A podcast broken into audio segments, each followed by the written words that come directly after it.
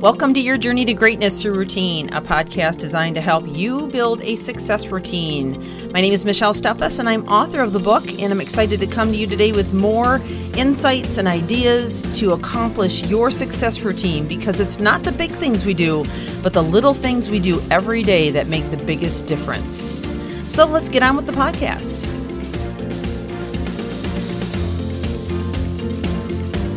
Welcome back to the podcast as we finalize the last episode or two of a new routine equals a new life as we near the end of January and we've kind of committed this entire month to starting out your year with a brand new thought process, a brand new way of approaching life, a brand new set of habits and ideas and values. And when we transition from old thinking patterns into new ones, we not only evolve how we process life, and thoughts, but we literally rewire our brains and alter our physiology, changing the course of our destiny. And it all starts with the smallest of things that we can do every day, and that's what we've been covering throughout this series.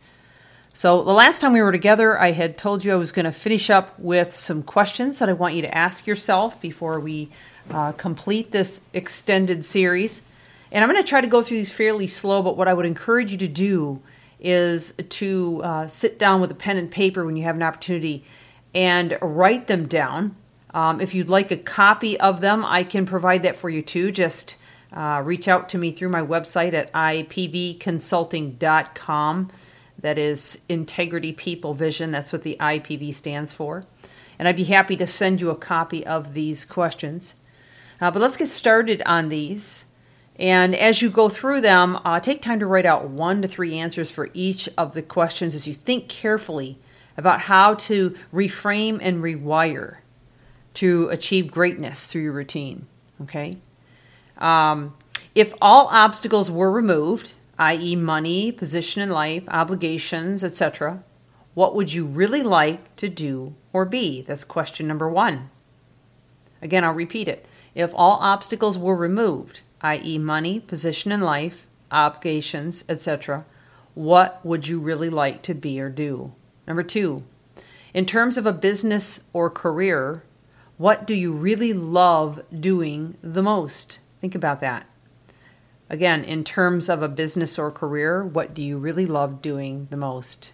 Number three, what positions, endeavors, or responsibilities have made you feel the most fulfilled in your career?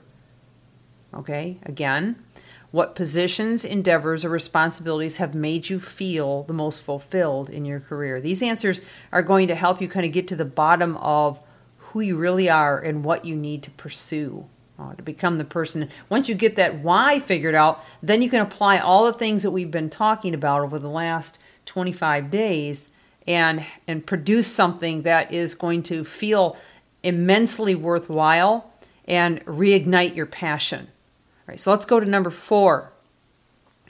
What have you found yourself the most committed, passion, and enthusiastic about? What have you found yourself the most committed, passionate, enthusiastic about? Number five. What in, what endeavors have exemplified the greatest amount of creativity in you? What endeavors have exemplified the greatest amount of creativity in you? Number six. Are there jobs or positions where you have felt the most confident and decisive, which, you know, we've talked about this before. Education equals confidence. And when we feel confident in a certain area, that means that we have enough experience, enough education, enough know how in it that we feel great about moving forward and nobody can question us or make us waver. So if you're feeling confident and decisive in any job or position, that's going to be a good indicator of what you're good at. And then number seven, what have others told you you're really good at? What have others told you you're really good at? Number eight, have you earned any special acknowledgments for a job, endeavor, project that you feel like you could do all over again?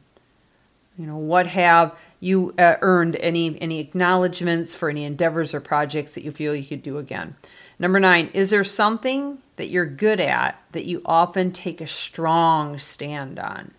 Something you're good at. Okay, now th- this isn't necessarily something that's upsetting you or making you angry, although it could be. um, but it may be just something you're very passionate about and, um, and you're good at doing it. Number 10, what problems do you often see and feel confident that you're equipped to resolve for others in the form of services, inventions, or concepts? That's a good one. I'm going to read that again. What problems do you often see and feel confident that you're equipped to resolve for others in the form of services, inventions, or concepts? Number 11. What do you like to do in your spare time? Could it evolve into a career or be monetized? What do you like to do in your spare time? Could it evolve into a career or be monetized? Number 12. What skills or talents do you have that come naturally to you? What skills or talents do you have that come naturally to you? Number 13. Recollect any school subjects or projects where you excelled. So think back. Are there any areas, any projects or subjects that you just really did good and you never really pursued it? You never really did anything with it, but you could have, and maybe now you should? Think about that. Okay. Number 14. What is the one dream or thing that you're good at that you might regret not acting on in five or 10 years? Now, that's a big question, one that's helped me and many of my clients. Think about it. Think, you know, fast forward five to 10 years from now. Is there something that you should be doing or pursuing or accomplishing or finishing that you might regret if you don't act on it in five to 10 years? It could be something you're good at, but it could also be something that you've always wanted to accomplish. And we are out of time for today, so I only have five left. I will save those for tomorrow and then we'll wrap this up. This is Michelle Steffes. Reframe and rewire greatness through routine. Thank you for joining.